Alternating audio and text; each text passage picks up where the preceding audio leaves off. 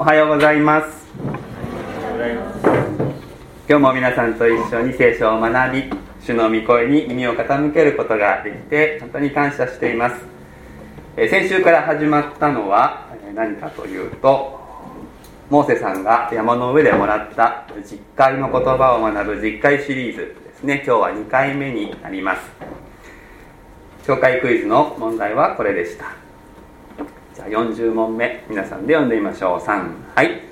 実会は私たちに何を教えてくれますか？はい。問題はこれですね。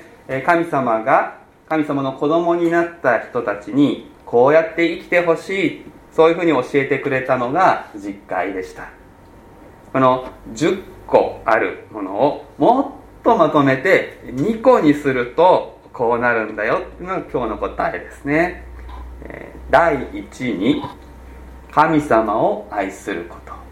第2に隣人を愛することですね。じゃあ皆さんで読んでみましょう。3はい。第1に神様を愛すること。第2に隣人を愛することです。はい。隣人というのはちょっと難しい言葉ですね。隣人。隣人というふうに言われる時もありますけれども、まあ、隣人って漢字で音読みするとなんか人参みたいに聞こえるので隣人というふうに読みますけれどもこれを分かりやすく言うと一緒に生きている人のことですね。一緒に生きている人。一緒に生活している家族はもちろん隣人です。一緒に礼拝している教会の仲間これも隣人です。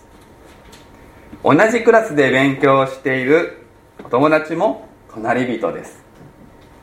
他にも隣人がたくさんいますね。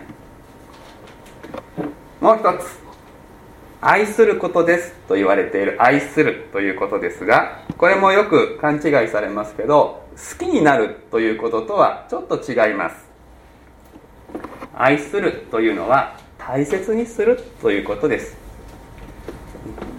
好きにならなくても大切にすることができます。神様を大切にすることそれから一緒に生きる人たちを大切にすることこれが実会が私たちに教えようとしていることでありそして神様が私たちに望んでいる生き方ですね。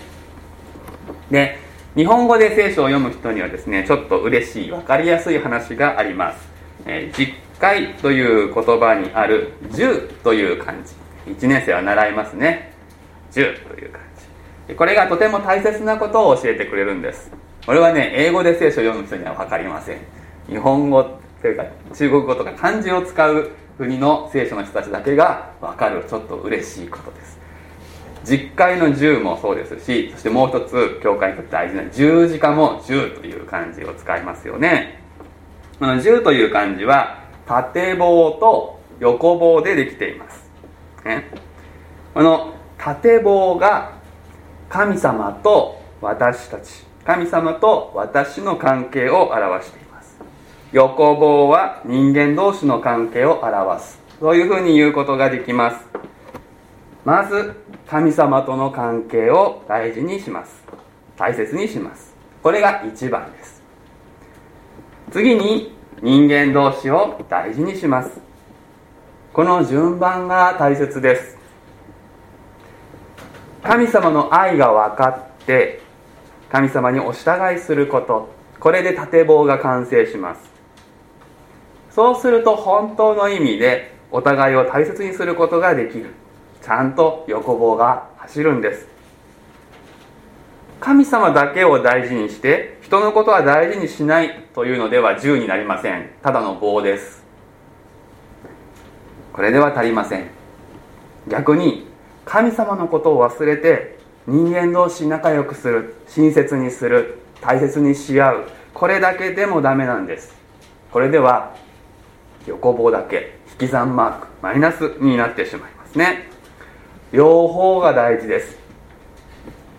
順番も大事です、まあ、残念ながら書き順はね順の書き順横から始まるでしょ。横縦ですよね。だけど聖書の教えは縦横です。まず神様と私。そして人。書き順だけは確認しなければいけませんけどでもこの順番はとても大事。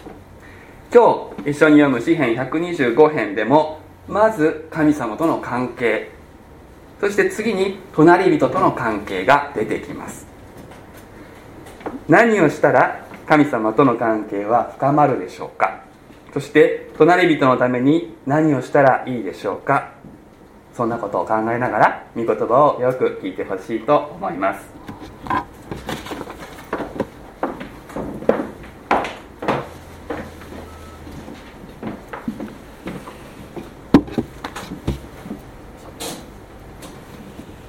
それでは聖書をお読みいたします。詩編125編旧約聖書の1071ページになります。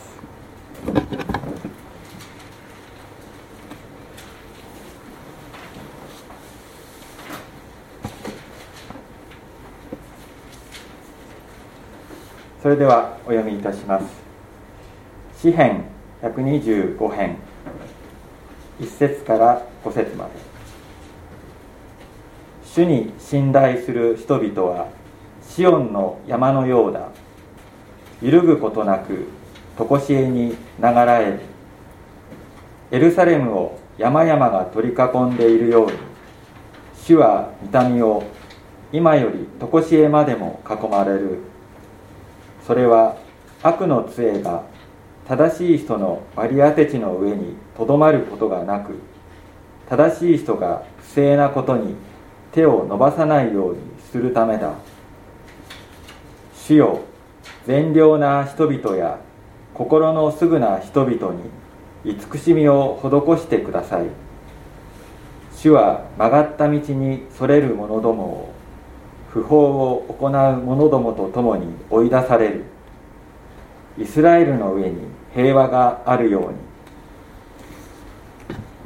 以上です。根長の宣教は「根を張れ見渡せ手を挙げよ」と題しまして原先生に御言葉を取り次いでいただきます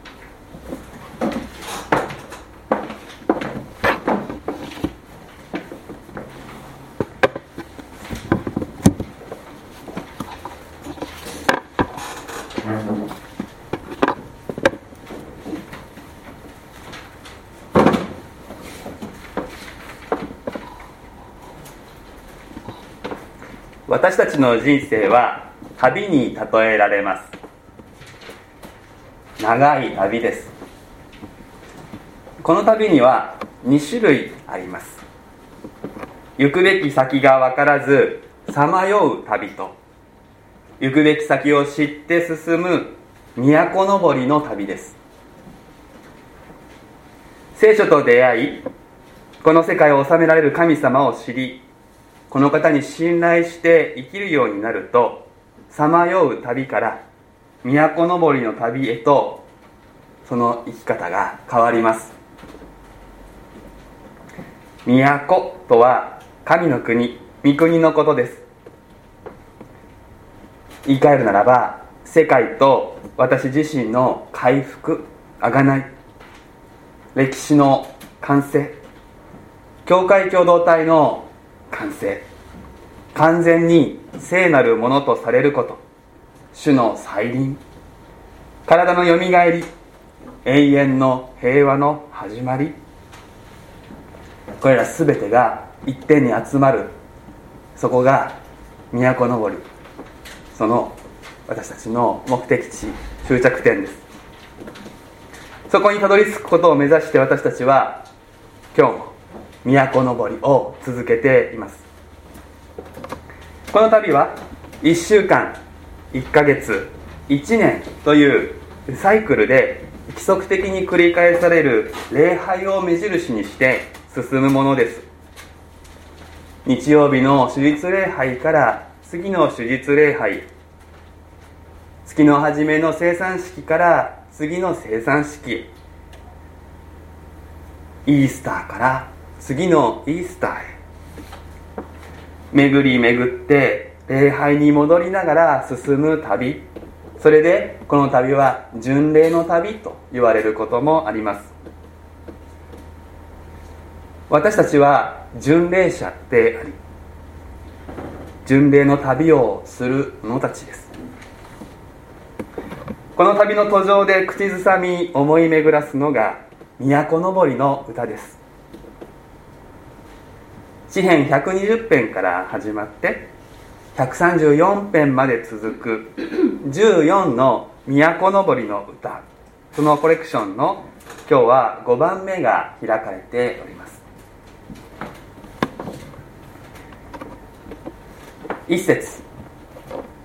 主に信頼する人々はシオンの山のようだ。揺るぐことなく常しえに流れ皆さんでもう一回読んでみましょうか。一節の言葉。3はい。主に信頼する人々はシオンの山のようだ。揺るぐことなく常しえに流れシオンの山というのはエルサレム神殿が建てられている小高い丘のことです。それは古い時代古の都のぼりの目的地でありました。そしてそれは巡礼者が目指す在り方と重なります。山のようにどっしりと揺るぐことのない安定感を持って生きるということ。これが私たちの目指すものの一つです。聖書は山の安定感に対して海の不安定さ。これを否定的に描きます。海が好きな人にとってはちょっと心外かもしれませんけれどもその側面を描いているだけですので別に海全般がダメだと言ってるわけではありませんので間違えないでいただきたいんですが風向き一つで右に左に上に下に揺さぶられる。これが海の不安定さであります。私たちの心は海のような不安定さを抱えている。些細なことで一喜一憂します、まあ、喜ぶんならいいですけれども喜んだかと思うと大きく逆に触れてですね悩みの中に落ち込んでしまったりしますね。隣の芝生は青く見えるということわざがありますけれども人と自分をパッと比べた瞬間にですねなんか自分が急に惨めになって動揺する。心ざわつく。そういうことがあります。自分の生き方に自信がないほどさまざまな情報の風に振り回されやすくなります。あの人はこうしてるってこの人はこうやってるって自分はやらなくていいんだろうか。私はこれを知らなくても平気だろうか。いろいろ不安になる。心が波立つ時には人と穏やかに接することが難しくなるということもあります。感情的になって傷つけ傷つけられる。そんなことも海の上にいる私たちには起こる。海から山へ私たちは登ってくるようにと招かれているのです。シオンの山は神殿の丘です。神がそこにおられる。臨在の場です。神様の臨在が揺らぐことのない人生の土台を私たちに与えてくれるのです。この主に対する信頼が増し加わるほどに私たちの人生は安定します。私たちの心は安定します。山の上にも風は吹きますけれど海のように流されることはありません。植物の例えで言えばこれも聖書が好む表現ですが根を張るということです。聖書は私たちを歩く樹木に例えます。歩く樹木とはなかなか面白い例え比喩の組み合わせだと思います。私たちは旅人として歩いていきます。一つところにとどまりません。変化していく。けれども根なし草ではありません。吹けば飛んでいくもみ殻ではなくてどっしりと根を張る樹木として成長することが理想です。私たちは歩く樹木です。そして主に信頼するこのことを繰り返すうちに根は伸びていくのです。今から6年前私がタンポポ協会に着任したばかりの時に「タンポポの根に倣って」というふうに題してメッセージを取り継いだことがありました。その時の原稿を引っ張り出してみますとこんなふうにありました。タンポポの根はこんなにこんなにこんなに長いのです。タンポポの力はこの根っこにあります。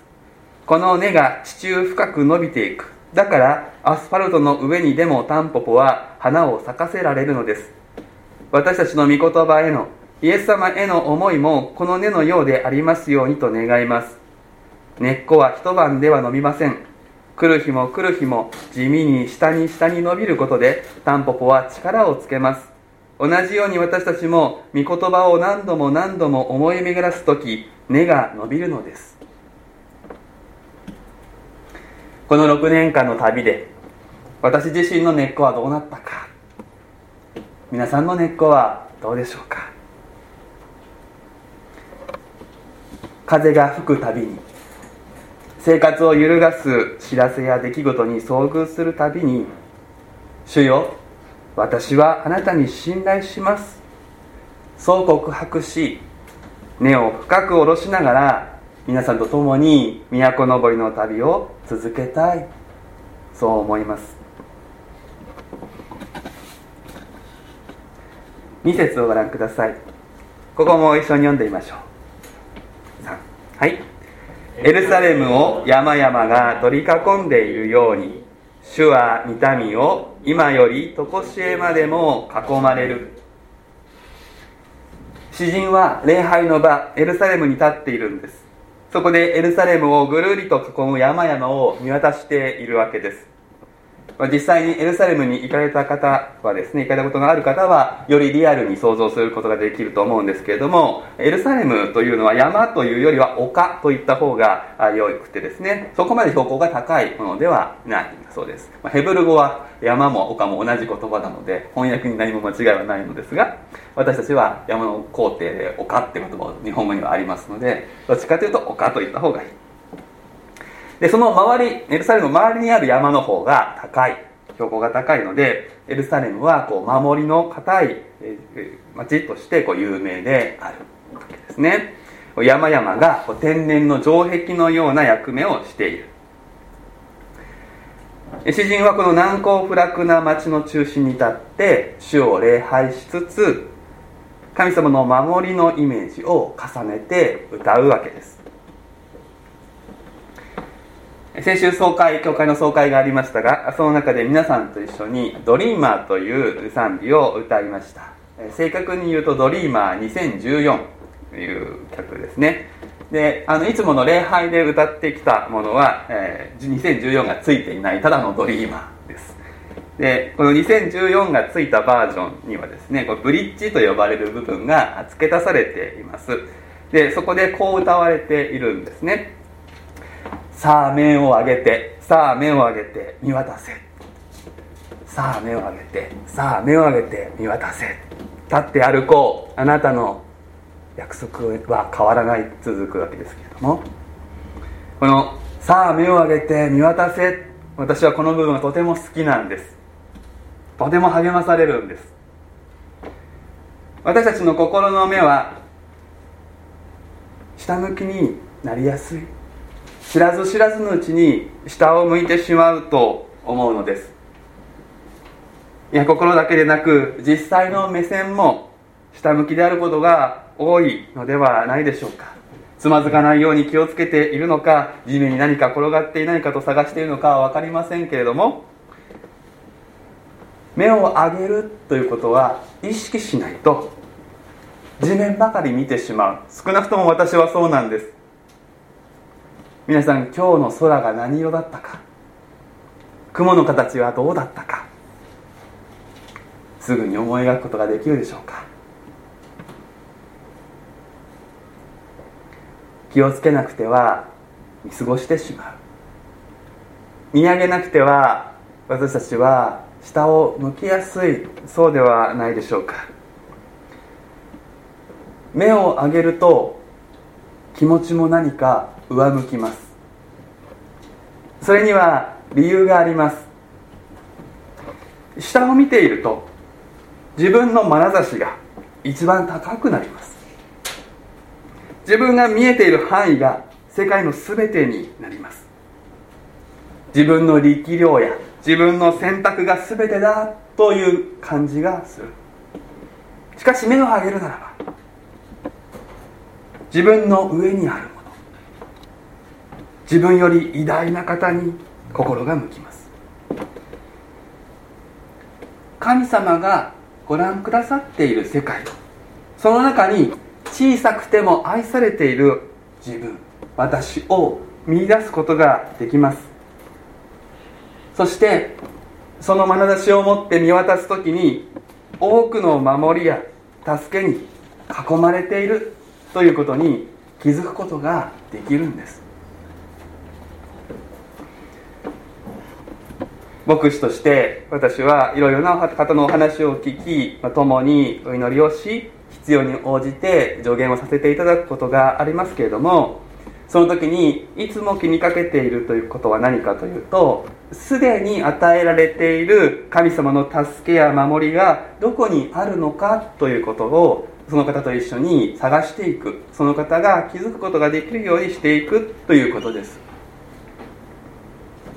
すでに与えられている神の助けや守りそれが今どこにあるのか往々にして私たちはそれに気づいていないので目を上げて見渡してそれを見出すようにとお助けするのが牧師の一つの仕事かなというふうに思っています。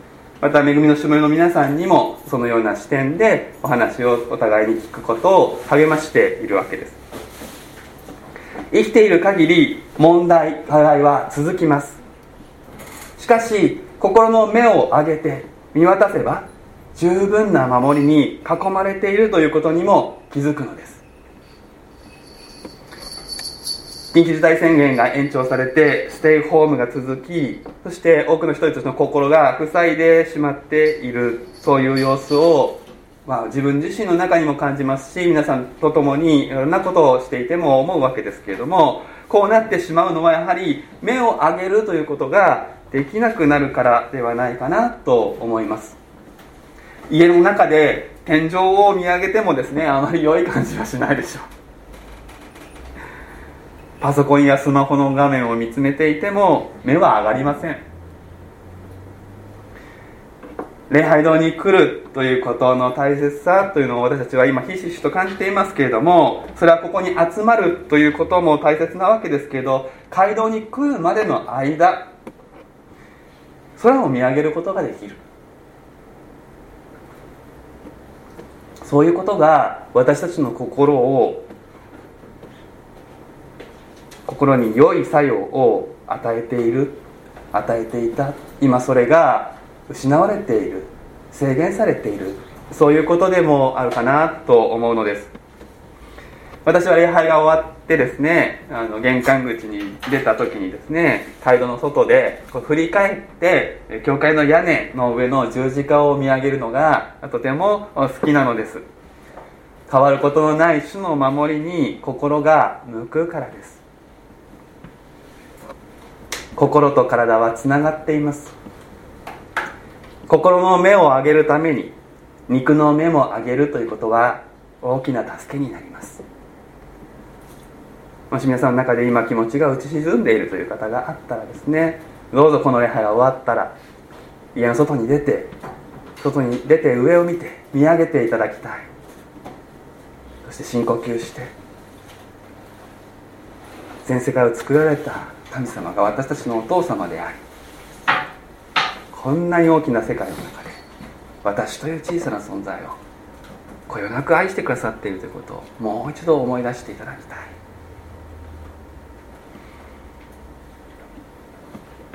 下に根を張り目を上げて取り囲む守りに気づいたならば最後にすることがあります。それはまっすぐに手を上に伸ばすということ。手を上げるということです。伸びをするわけではありません。この姿勢は神様に求める祈りの姿勢です。3節をご一緒に読みましょう。3はい。それは悪の杖が正しい人の割り当て地の上にとどまることがなく正しい人が不正なことに手を伸ばさないようにするためだここは少し理解が難しいところです。え前半と後半をがですね一つの文章になってしまうというので分かりにくいのでちょっと分けて考えると整理ができると思います。えそして少し翻訳を補いますと3節の前半はですねというのは悪の杖が正しい人の割り当て地の上に休むことなく働くからだというふうに訳すことができる区切ることができます。正しい人というのは神様との関係が正しい人のことです。正しいことができる人のことではありません。神様と和解し神様の子供とされた人が正しい人です。そしてその人の生活世界が割り当ての地であります。私たちは神様から割り当てられた世界に生きているんですね。自分で選んだこともあります。多くのことを選んでいますけれどでも全体を見て考えるとですね多くの要素がすでに決まっているそういう中に生きています。そもそも私たちがこの時代に生まれたのは私たち選んだわけではありません。この国に今生きているのもまあ移ってこられた方もありますけれども生まれっていうものは選べませんね。家族も選べません。いろんなことが神様によって割り当てられて私たちは生かされている。そしてそれは神様が私たち一人一人にちょうど良い割り当ての地として与えてくださっているわけです。で問題はそこに悪の杖がとどまることがないということなんです。この悪の杖がとどまることがないというのを、えー、この訳だとちょっと翻訳が右にも左にも意味を取れそうなんですけれどもこの悪の杖杖というのはこれ支配の象徴であります。でこのとどまることがないというとですねなんかこう過ぎ去っていくっていうイメージを持つ方があ私も最初の時そう思ったんですけれどもそういう印象を持つかもしれないですけどこれはですね休みなく働くってことなんです。悪い意味なんです。悪の杖が正しい人の割り当て地の上にとどまることがないっていうのが悪いことなんです。これ詩人の直面している現実であり私たちも同様ですね。割り当て地で私たちの生活世界で不幸が起こり暴虐が起こり災いが押し寄せるんです。本来私たちは割り当ての地で安息を得て生きていくことができるはずなのですが今はそうではありません。罪と悪がはびこる世界で静かに穏やかに生きていくということを妨げる力が働いているんです。休みなく働いているんです。神様のご支配はあるわけです。しかしまだ完全にはなっていない。この今の世では悪いことが起こるんです。揺らがない土台があり確かな守りもあるのですが強風は吹き荒れるんですね。でそこで問題になるのが手の伸ばし方なんです。正しい人が不正なことに手を伸ばすということが起こり得るんです。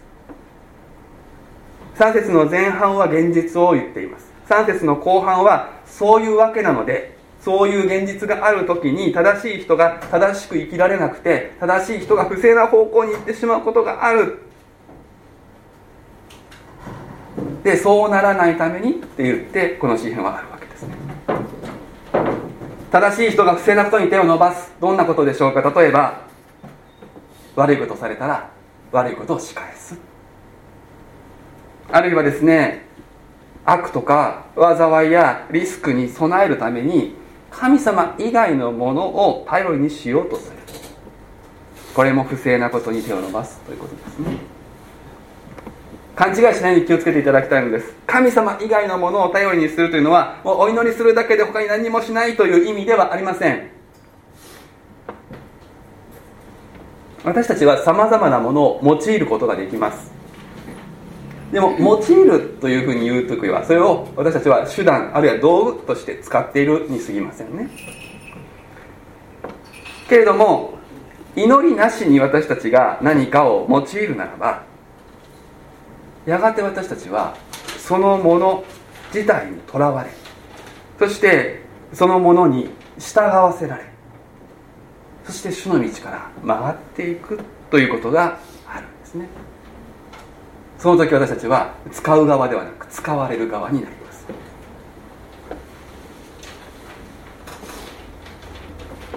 例えば何らかのリスクに備えて保険に入るということがありますね。これ自体悪いことではありません。しかし祈りなしに保険があるから大丈夫と思うならば次第に心はどれだけの保険に入っているのかどれだけ保険金をかけられるのかそういうことにとらわれていくでしょう。保険だけではありません。さまざまなものが私たちの悪とリスクの多いこの世界生きていくために備えられているわけですね。例えば医薬品薬。今話題のワクチン。何かの資格。あるいは技術の取得。良い人間関係。良い仕組み。良い制度。こういうものを一つ一つ悪いことではありません。けれども祈りなしに安心を求め災いからのお守りを求めてしまうならば巡礼の道は曲がっていくのです。都は遠ざかるのです。そうならないために詩人はまっすぐ手を伸ばし神に祈るのです。曲がったところに手を伸ばすのではなくまっすぐ上に手を伸ばして祈る。それが4節の祈りの言葉です。ご一緒に読んでみましょう。3はい。主よ善良な人々や心のすぐな人々に慈しみを施してください。ここはですね鍵括弧に入れてもいいかなっていうような祈りの言葉ですね。主よ善良な人々や心のすぐな人々に慈しみを施してください。慈しみを施してくださいってちょっとこう高尚な日本語なので子供たちはなんじゃらほいって思うかもしれないけど英語はすごいちょあのストレートに訳してましてね。慈しみを施してください。Do good なんです Do good 分かりますか？いいことしてくれって言ってるんです。神様に良いことをしてください。これを慈しみを施してくださいってちょっとお行儀のいい日本語になりますけど。ヘブル語も英語もどっちかというと Do good そういう感じ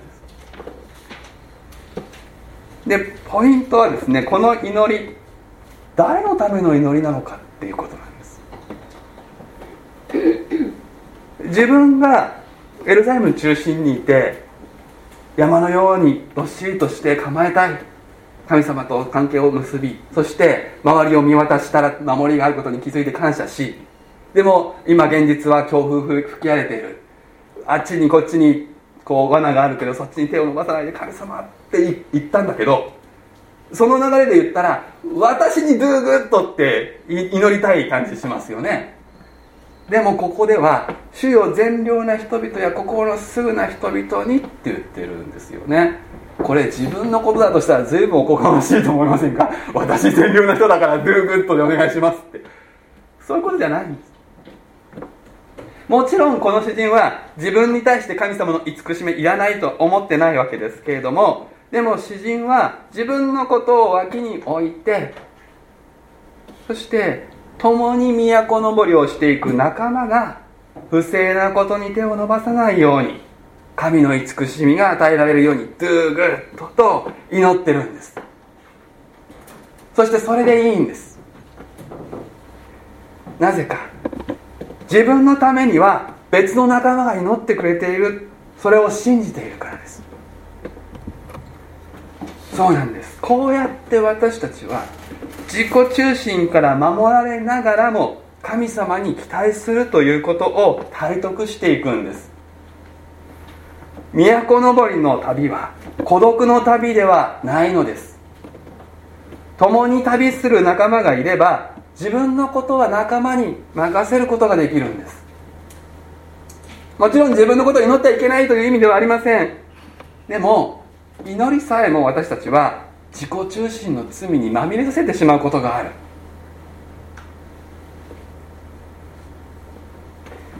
しかしこの都のぼりの歌は厳しい現実に直面する私たちが共に祈り支え合うことで悪の杖が休みなく働くこの世界を生き抜き旅を進めることができるそのように導くものなのです。私たちは厳しい現実に直面して私に慈しみをって神様に求めたくなる。それはやっちゃいけないとは言わない。でもその時に同じように自分とは違うかもしれないけどでも同じこの生活世界に生きていて苦しんでいる仲間のためにまず祈るわけです。私よりもあの人この人にドゥーグッドと神様に取りなしていく。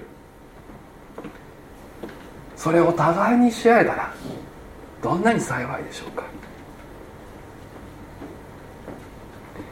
五節には曲がった道にそれる者どもという言葉が出てきます。これを何か不信仰に陥っていく誰かがですねもう追放されてしまえっていうような感じで読む読むよりもですねこれ私たちの心にある曲がった道に行こうとする欲望数々の欲望そういうふうに理解することができる言葉です。神様が私たちの心からこういった思いを追い出してくださるように。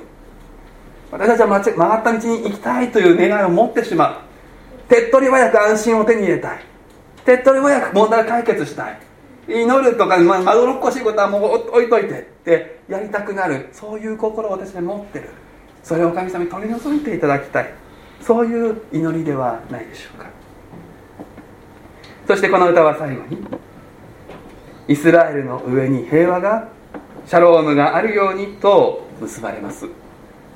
旅のゴールを確認しているわけです。イスラエルの上に平和が。この祈りは今の時代イスラエルだけに限られません。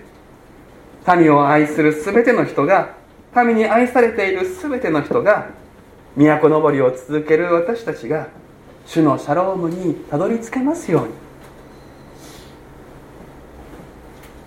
この祈り歌を繰り返し口ずさみながら私たちは根を張り見渡し手を伸ばし続けるのです。皆さんの上にこの府中の町に平和がありますように。お祈りをしましょう。主に信頼する人々はシオンの山のようだ。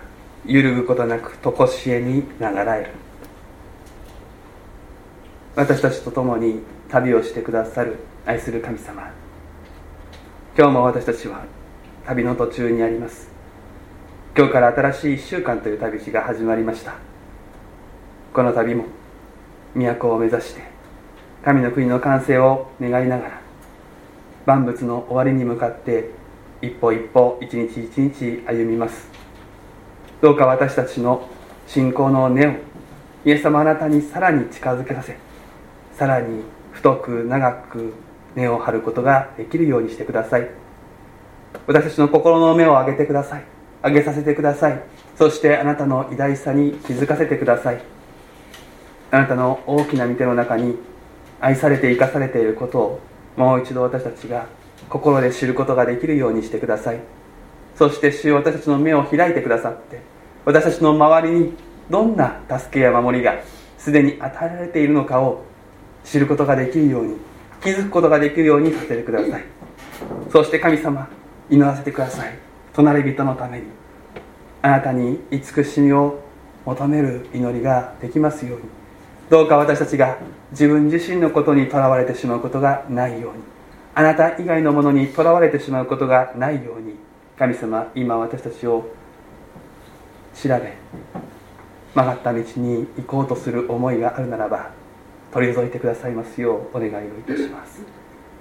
私たちからあなたの平和が流れますように。私たちからこの町にあなたのシャロームがあふれ流れますように。イエス様の皆でお祈りします。アーメン。